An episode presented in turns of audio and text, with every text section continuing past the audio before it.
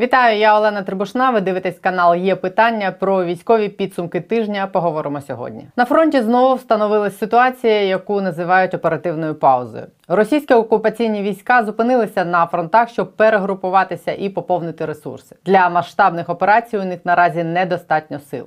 Розвідки і військові експерти вважають, що російські угрупування фізично та морально виснажені. Останнім часом до цього додалось ще й масове виснаження запасів боєкомплекту росіян.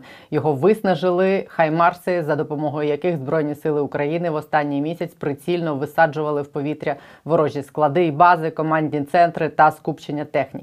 Про те, як хаймарси вплинули на розклад сил на фронті, я розповідала цього тижня ось тут. Втім, і паузою це не назвеш. Спроби локальних наступальних дій росіяни не припинили, а ворожа артилерія, хоч частково змовкла, та одночасно почались безпрецедентні обстріли українських міст ракетами. Два тижні тому, на початку липня, Путін заявив, що російська армія ще і не починала нічого серйозного в Україні. Це очевидно мало когось налякати. Одночасно на тлі цієї його заяви в український інформаційний простір вкинули порцію чуток про те, що Кремль нібито висунув в Україні ультиматум або до 15 липня від відновлюються переговори, і на цей час Україна зупиняє підготовку до контрнаступу на Херсонському напрямку.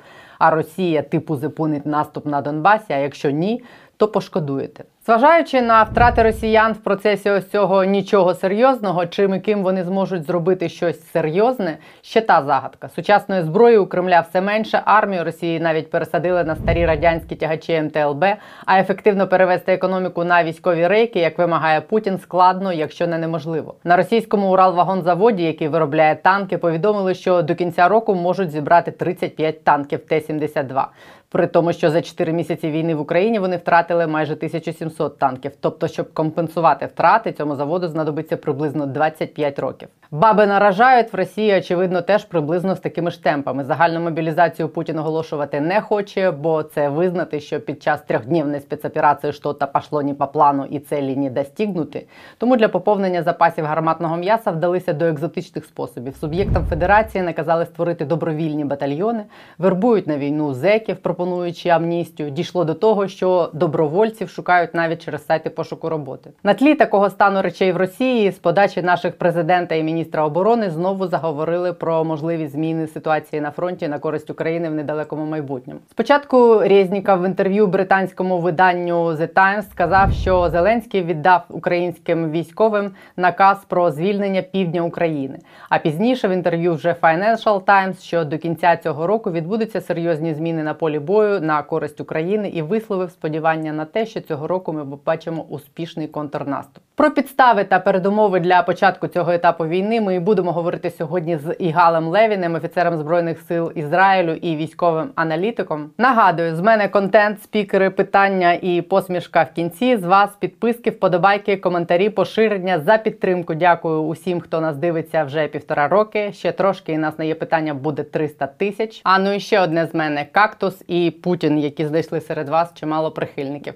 До речі, ви, мабуть, не знаєте, але у цього Путіна є цілком утилітарне призначення. Покажу вам нарешті сьогодні. Берете олівець, вставляєте Путіну в дупу. Ну а далі вже кожен в міру своєї русофобії і путінофобії. Ну, все, поглумились над Путіним тепер до справ. Як і коли ми переможемо цю тварину, і Галь Левін сьогодні не є питання. Я вас вітаю і хочу почати цю розмову з Хаймерсів, тому що весь тиждень якось пройшов під знаком новин про Хаймерси. З одного боку, ми бачимо багато новин про те, що знищено багато складів логістичних баз, командних пунктів. Міноборони назвали цифру 30. Е, і з іншого, ми бачимо, що на фронті щільність обстрілів зменшилася. Це напряму пов'язані речі. Це пов'язано з тим, що росіянам банально не вистачає боєкомплекту. І е, через це поменшило обстрілів. Да, это связано напрямую с этим. Как и, кстати, удары, ужесточение ударов. То есть удары наносились до этого, российские, по мирному населению.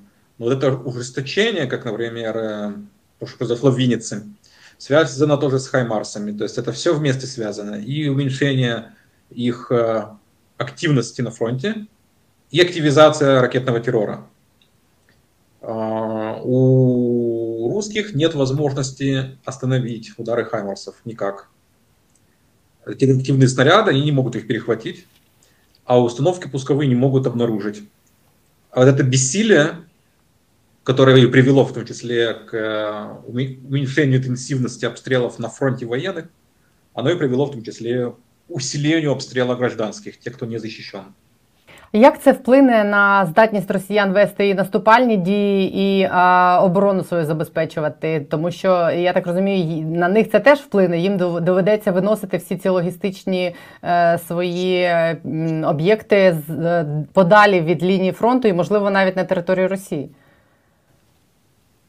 Наступление и оборона – это разные, разные качества военные, это разные виды тактического оперативного искусства.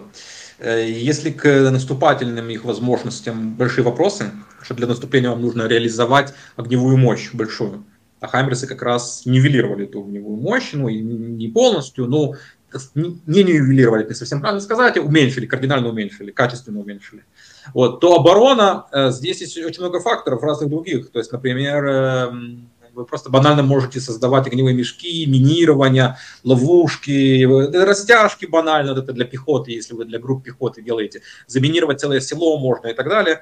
И вы тут не зависите уже поставки не поставки, эти мины стоят, как бы находятся.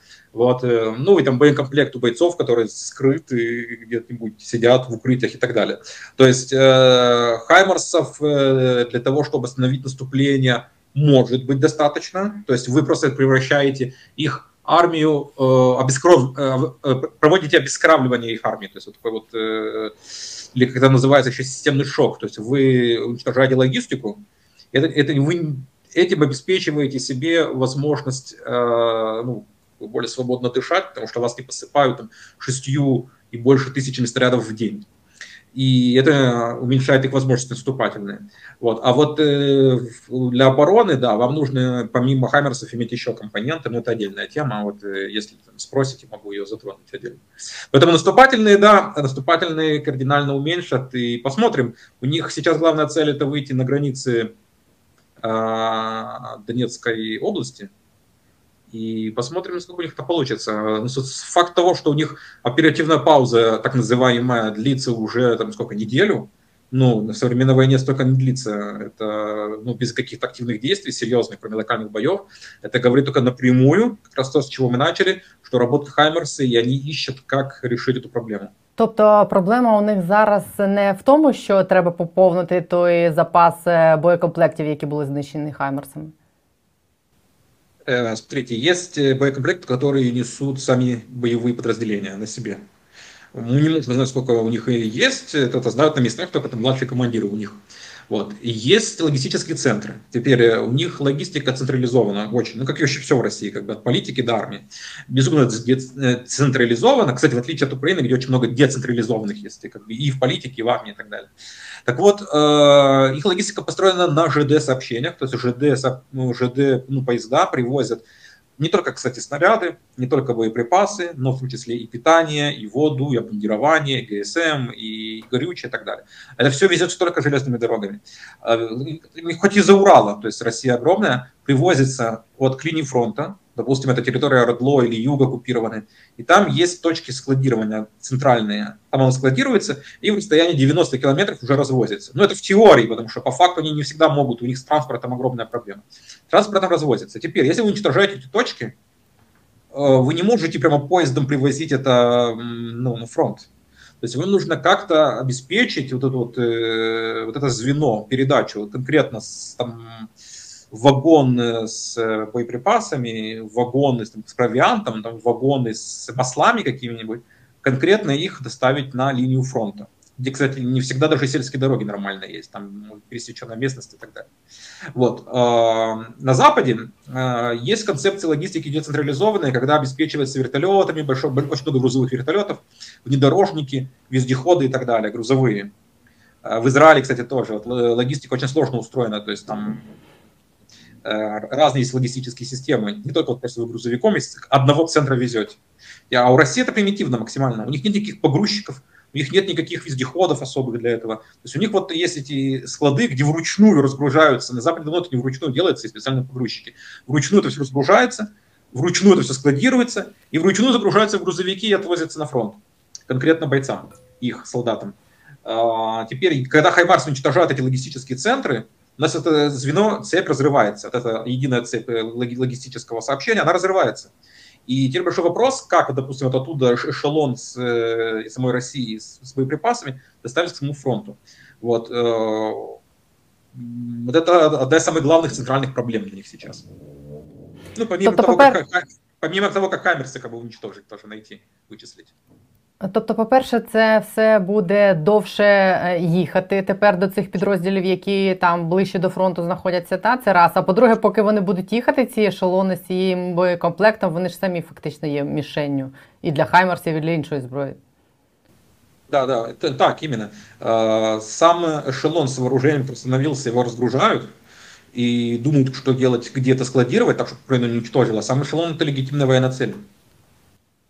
А, ну а як це теоретично вплине на їх здатність в принципі вести бойові дії? От чим ця оперативна пауза закінчиться з огляду на це? Чи зможуть вони вирішити цю проблему? Чи існують шляхи вирішення її? А, я не могу смотреть в будущее, я не знаю, смогут ли они э, решить. Они пытаются. А, мне кажется, они решить не смогут. И ужесточение ракетного террора как раз именно с этим связано. То есть они понимают свое бессилие.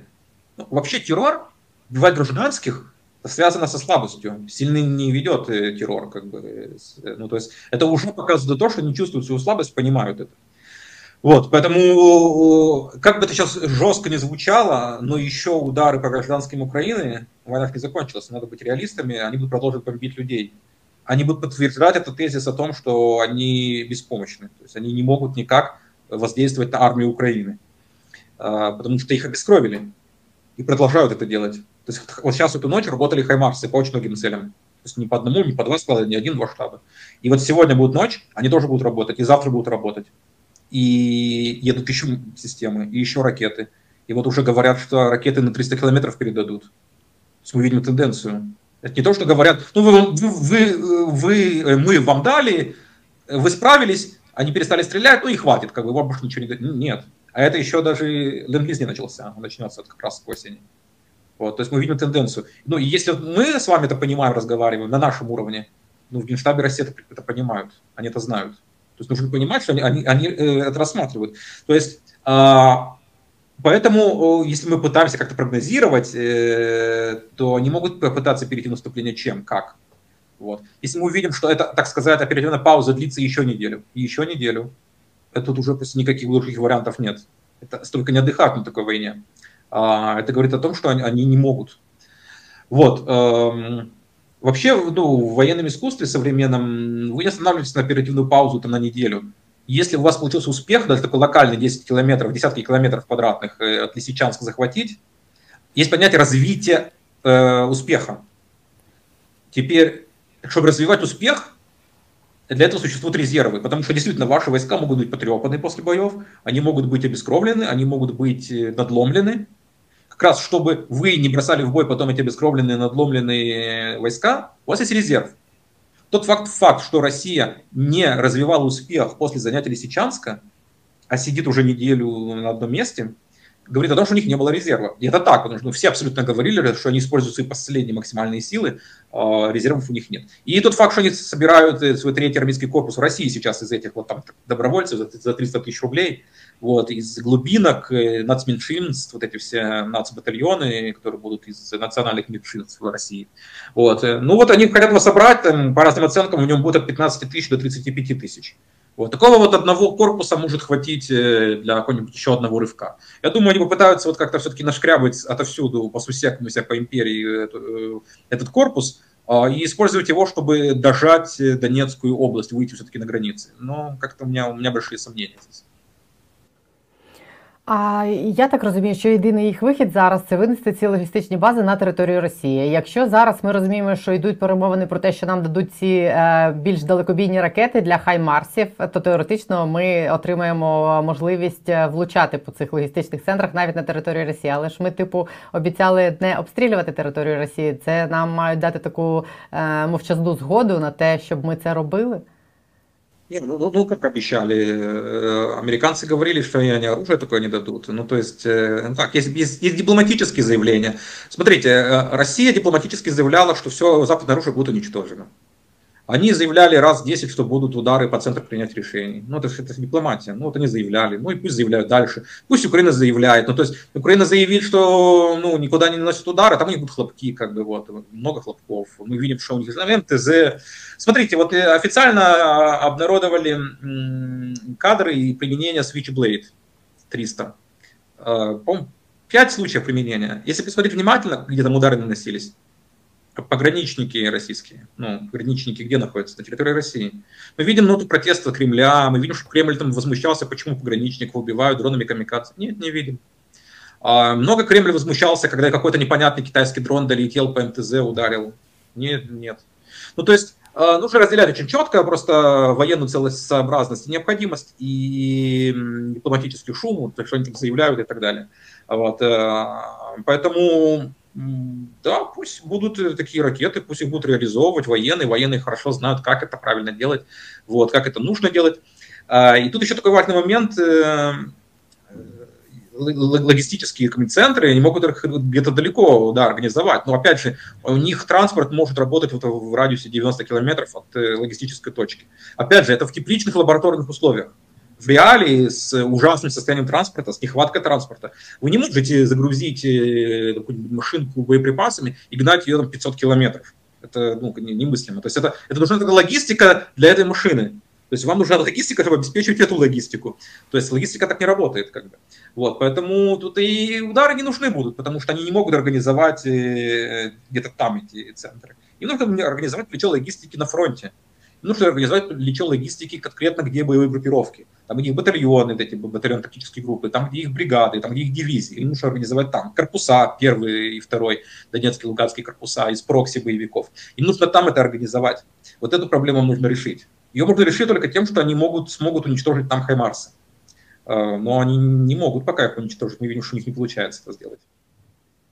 Ви сказали про те, що вони збирають ці так звані добровільні батальйони по всій Росії. Е, я теж подивилася, що Путін наказав е, кожному суб'єкту федерації такий батальйон зібрати. Суб'єктів федерації там 85, плюс вони ще вербують е, зеків, обіцяють, обіцяючи їм амністію, плюс навіть шукають на сайтах пошуку роботи людей. І я теж бачила цифру, що це може бути 30 тисяч десь людей. Це ну приблизно співставно з тим, що вони тут втратили живою силою за ці 4 місяці війни.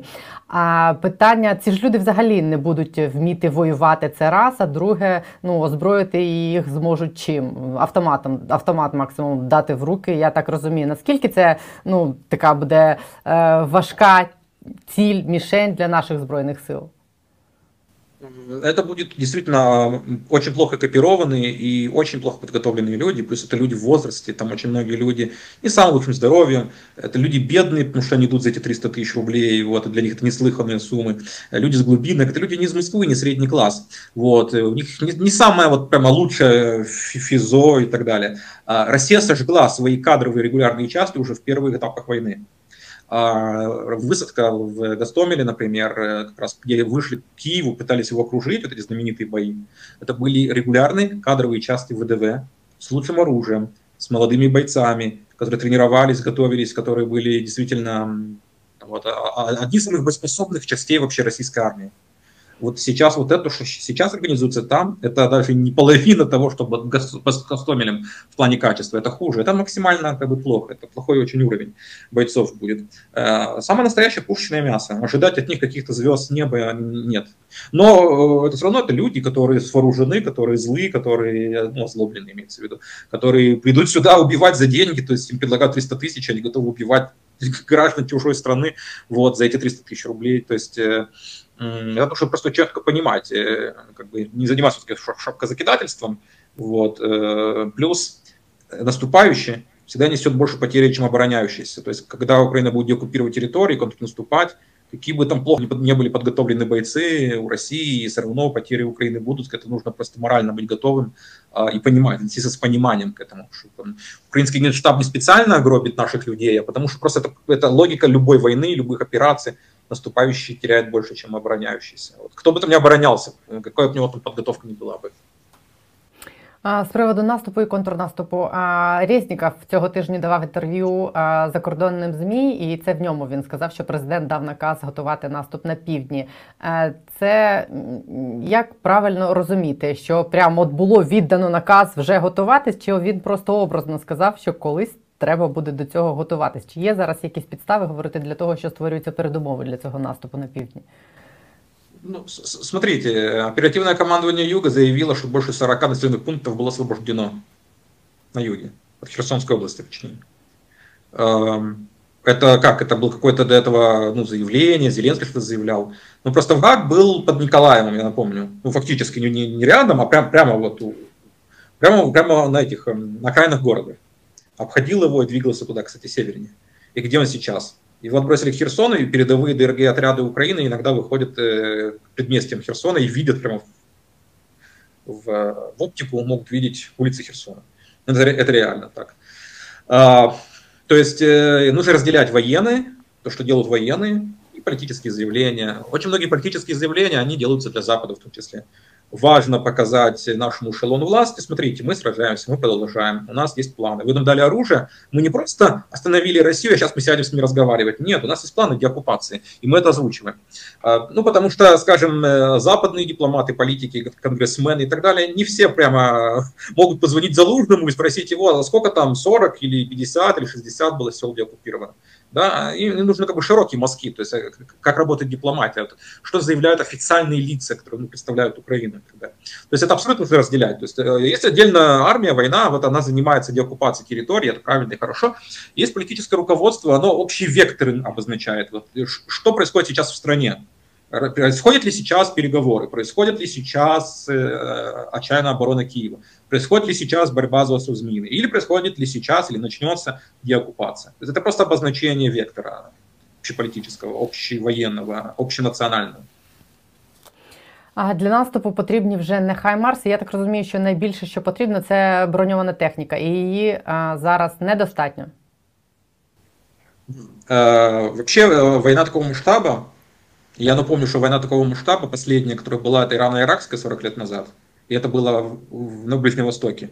А в Европе последняя война такого масштаба была Вторая мировая. То есть это редкий зверь, война такого масштаба война. Так вот, в войнах такого масштаба вам нужно... Нет понятия достаточно, то есть вам нужно просто огромное количество техники.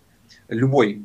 Э, как техника это ресурс потоковый, то есть она застревает в болоте, она, э, у нее там лопаются шины, она уничтожается врагом, она не, не успевает ехать, ну то есть куча всяких есть факторов, почему техника выбывает, поэтому надо ее много и постоянно.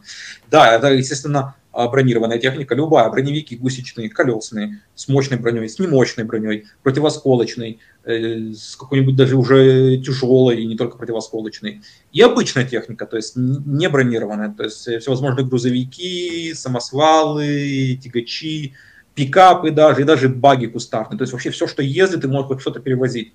Вот, потому что э, техника используется вообще во всех военных операциях современной механизированной войны. Эвакуация раненых, вам нужна техника. Подвозить э, боеприпасы, горючее, вот логистика вся. Просто банально новые шлемы, новые какие-нибудь дроны, которые волонтеры передали. Нужна техника. У вас об- оборвались все системы связи, вам нужно послать посыльного, просто как в древние времена. На коне послали посыльного, вам нужна техника, чтобы послать. Вот. И вы хотите отступить новые позиции, отойти, вам нужна техника.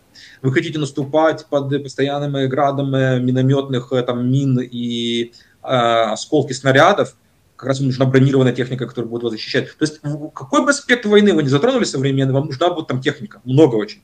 Вот. э, Бронированная обычно колесная или гусечная. Вот ее нужно много. А у меня большая надежда, что действительно вот ленд-лиз, начнется, известно, что Генштаб Украины передает пропозиции, то есть ну, заказы, что ему надо, А, и там техника идет, если не первой, то второй или третьей строкой. Якщо е, е, зараз йдуть перемовини про деблокаду Чорного моря, якщо умовою цієї деблокади буде там якесь перемир'я на півдні, тому що це все буде там на півдні відбуватися. Якщо це перемир'я буде, чи не унеможливить воно з військової точки зору, в принципі, в подальшому деокупацію півдня? Бо за цей час, поки триватиме це перемир'я, росіяни там можуть так окупатися, що їх звідти ніколи ніхто не виковиряє. А, да, действительно, ну, перемирие не совсем верно, прекращение огня. Перемирие это все-таки процесс политический, то есть там мир и так далее. Прекращение огня, точнее. Вот. Договоренности какие-нибудь. Эм, э, да, Россия может использовать, но и Украина может использовать. Ну, то есть э, это же игра в, в обе стороны. То есть Украина может использовать для подготовки как раз.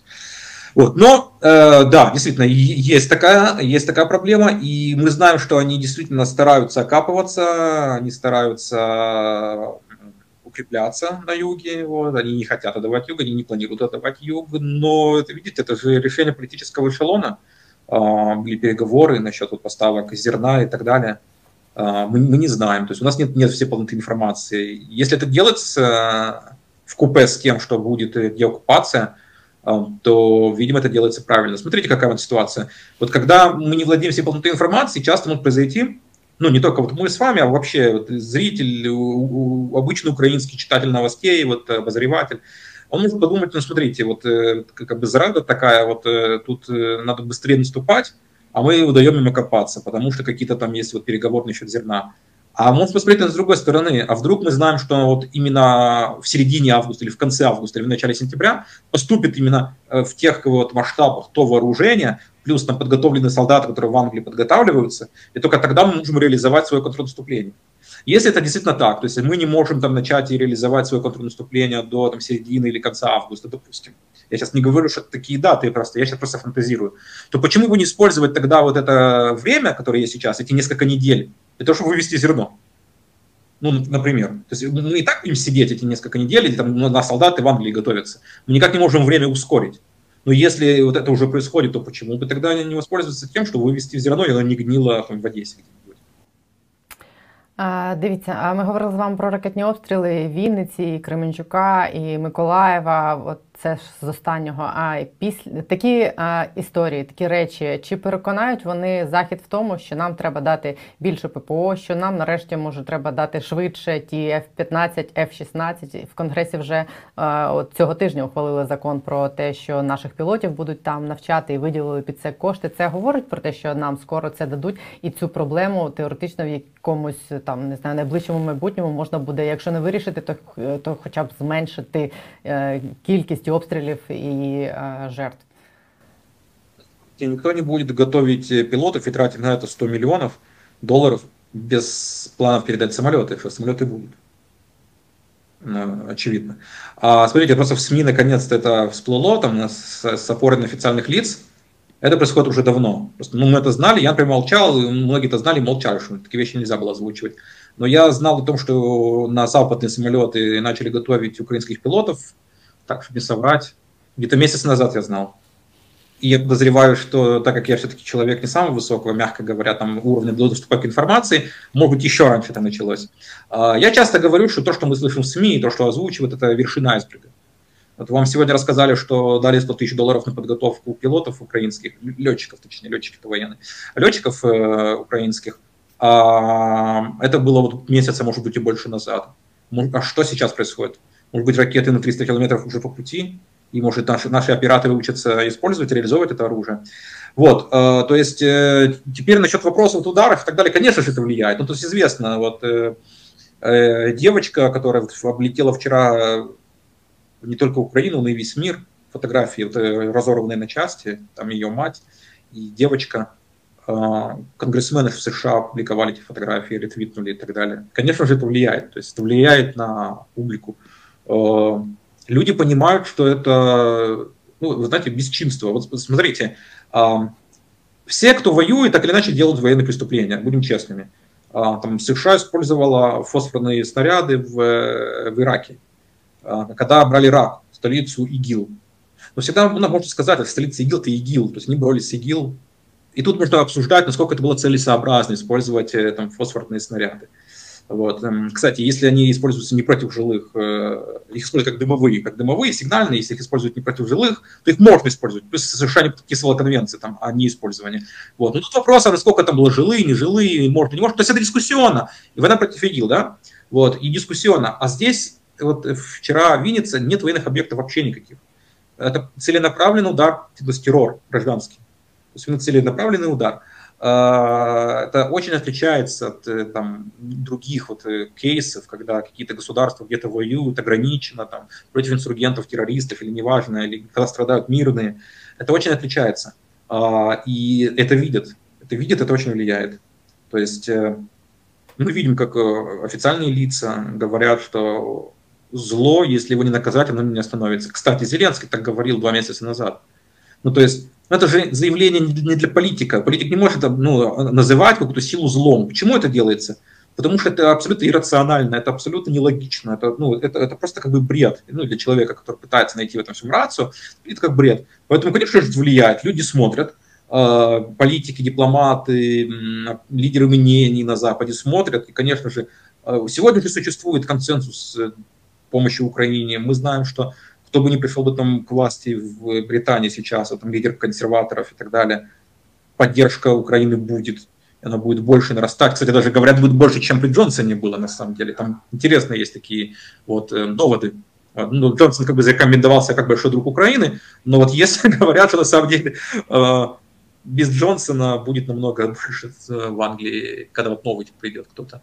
И опять же, я уже упоминал до этого ленд-лиз, который не начался. То есть постоянно говорят, помощь, помощь, мало помощи, мало идет. Так не началось еще ленд-лиз, это все пакеты были, конкретные пакеты, подарки. То есть это вот там Хаймарсы дадим, 100 гаубиц дадим и так далее. Вот. Э, надо же решать, судить, когда начнется именно это потоково. Когда это начнется с планами на 23 год. Ленд-лиз затрагивается третий год. И сейчас, кстати, Поправьте, если ошибусь, по-моему, Резников-то заявил сегодня, что война не закончится, скорее всего, не закончится до конца этого года. То есть она в следующем году тоже будет. По-моему, это Резников сказал. И да, это так, это действительно так, и никто бы ленд-лиз не планировал бы на следующий год. Плюс это индустрия, это произвести надо. Мы знаем, что там те же ракеты Джавелин, э, их поставили там на производство, потому что все просто кончились. Вот. Э, опять же, все это кончилось с учетом того, что Украине это все поставляли именно как подарки, как э, вот, э, пакет помощи, а не ленд-лиз. Ленд-лиз это же совсем иное. Вам поставляют очень много оружия, вы возвращаете все, что было не уничтожено. А то, что уничтожено, потом будете это платить. Ну, там, в течение каких-то лет. 5, 10, 15, 20. Вот, ну, конечно, лучше хоть 100 лет платить, но зато сохранить суверенитет как государство, чем ну, проиграть и так далее. Это очевидно. Вот.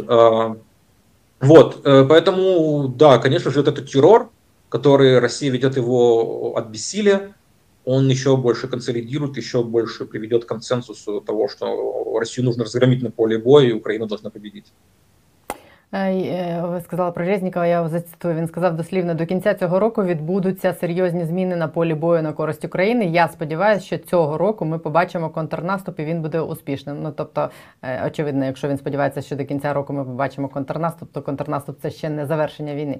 Я, до речі, хотіла вас попросити пояснити, знаєте, що часто кажуть, що війна на виснаження продовжиться про той етап війни, де ми зараз знаходимося, але ЗСУ вже за крок від переламу війні. Що таке? перелам у війні? Що, що ми будемо вважати переламом у війні? Я думаю, очень важным моментом будет, э, когда Украина даже не освободит, а блокирует Херсон. Или выйдет, например, на Мелитополь. И освободит Мелитополь. Вот. Или блокирует Херсон. Херсон – это э, единственный центр областной, который они заняли. Ну, в Запорожской области не Запорожье не взяли, в Харьковской Харьков не взяли. Ну, а Ордло у них Луганск и Донецк были. То есть это просто нивелирует их стратегические успехи, которые они могут сейчас ну, как бы, показывать. Вот. Э, есть много способов блокировать э, Херсон, с своей точки зрения. То есть там, там это все реализуемо. Нужна компетентность, нужны вооружения, нужны люди. У Украины все это есть. Вопрос просто в, в головах, что, что смогут это сделать. Я верю, что смогут. Но его можно блокировать, да. Причем очень легко, там, в силу как бы географии, реки и так далее. Там это относительно, относительно несложно. Ну, опять же, легко. Люди погибнут, да, это как бы может звучать как пренебрежение, но имеется в виду с точки зрения оперативного искусства. Потому что есть как бы, сложные операции, есть менее сложные операции. Вот. Так-то любая война, любая операция, это тяжело, конечно же, и пот, и кровь. Вот. Это будет переломом во многом потому что это для них будет э, похлеще, чем там, потеря крейсера Москва. Возможно, это будет э, поражение уровня, как они бежали из-под Киева. фактически. То есть, по сути, потому что блоки... когда мы блокируем Херсон, вопрос его потом э, деоккупации, просто вопрос времени. Ну, может быть, заблокированы там войска долго не продержатся, российские, без снабжения. Вот. Ну, хоть пол, полгода его держать, и потом они просто сдадутся рано или поздно. Вот. Э, и тогда область, для них это просто будут степи с селами. То есть, ну что там, новая Каховка. Ну, то есть, э, эм, регион теряет как бы во многом как бы какие-то свои там вот политические, вот, и не только, и, и структурно-организационные. Вот, э. Плюс, э, если получится блокировать Херсон, деоккупировать, это нивелирует, э, очень сильно понизит уровень коллаборации врага. Какой смысл коллаборировать с врагом, если завтра ВСУ вернется и город вернут? А это значит, что они не смогут создавать свою администрацию, они не смогут организовывать свою, свою власть. И не так тяжело очень делать. То есть уровень коллаборации низкий, плюс очень мягко говоря, люди, которые коллаборироваться, это не самые большие таланты и не в тех количествах. А, то есть у них и так с этим проблемы не маленькие, вот, а тут как бы, вот. Какой смысл вам в Мелитополе сейчас вступать в российские структуры, если завтра в Мелитополе будет так же, как и Херсон, как бы. Вот, то есть это большие успехи. Я много раз говорил уже, что юг это ключ, ко всей войне, а не только к оккупации юга. Более того, если Херсон будет э, деблокир... Э, сблокирован, а потом освобожден, это будет сигнал прямой в Ордло, Донецку, Луганску. И как раз всем этим боевикам, всем этим там, Ушилиным и так далее. Прямо прямой Що сигнал. Вони наступні? Конечно, да, это прямой сигнал прямо будет. Вот. Э, то есть это, да, это очень важно. И это, и это э, ментально очень тоже, очень, не ментально, как сказать, мораль, дух. То есть это очень тоже ну, украинцам покажет, что потери не зря, то есть погибшие не просто так, все не просто так. А как, как огромный подъем был после того, как из-под Киева э, выгнали врага.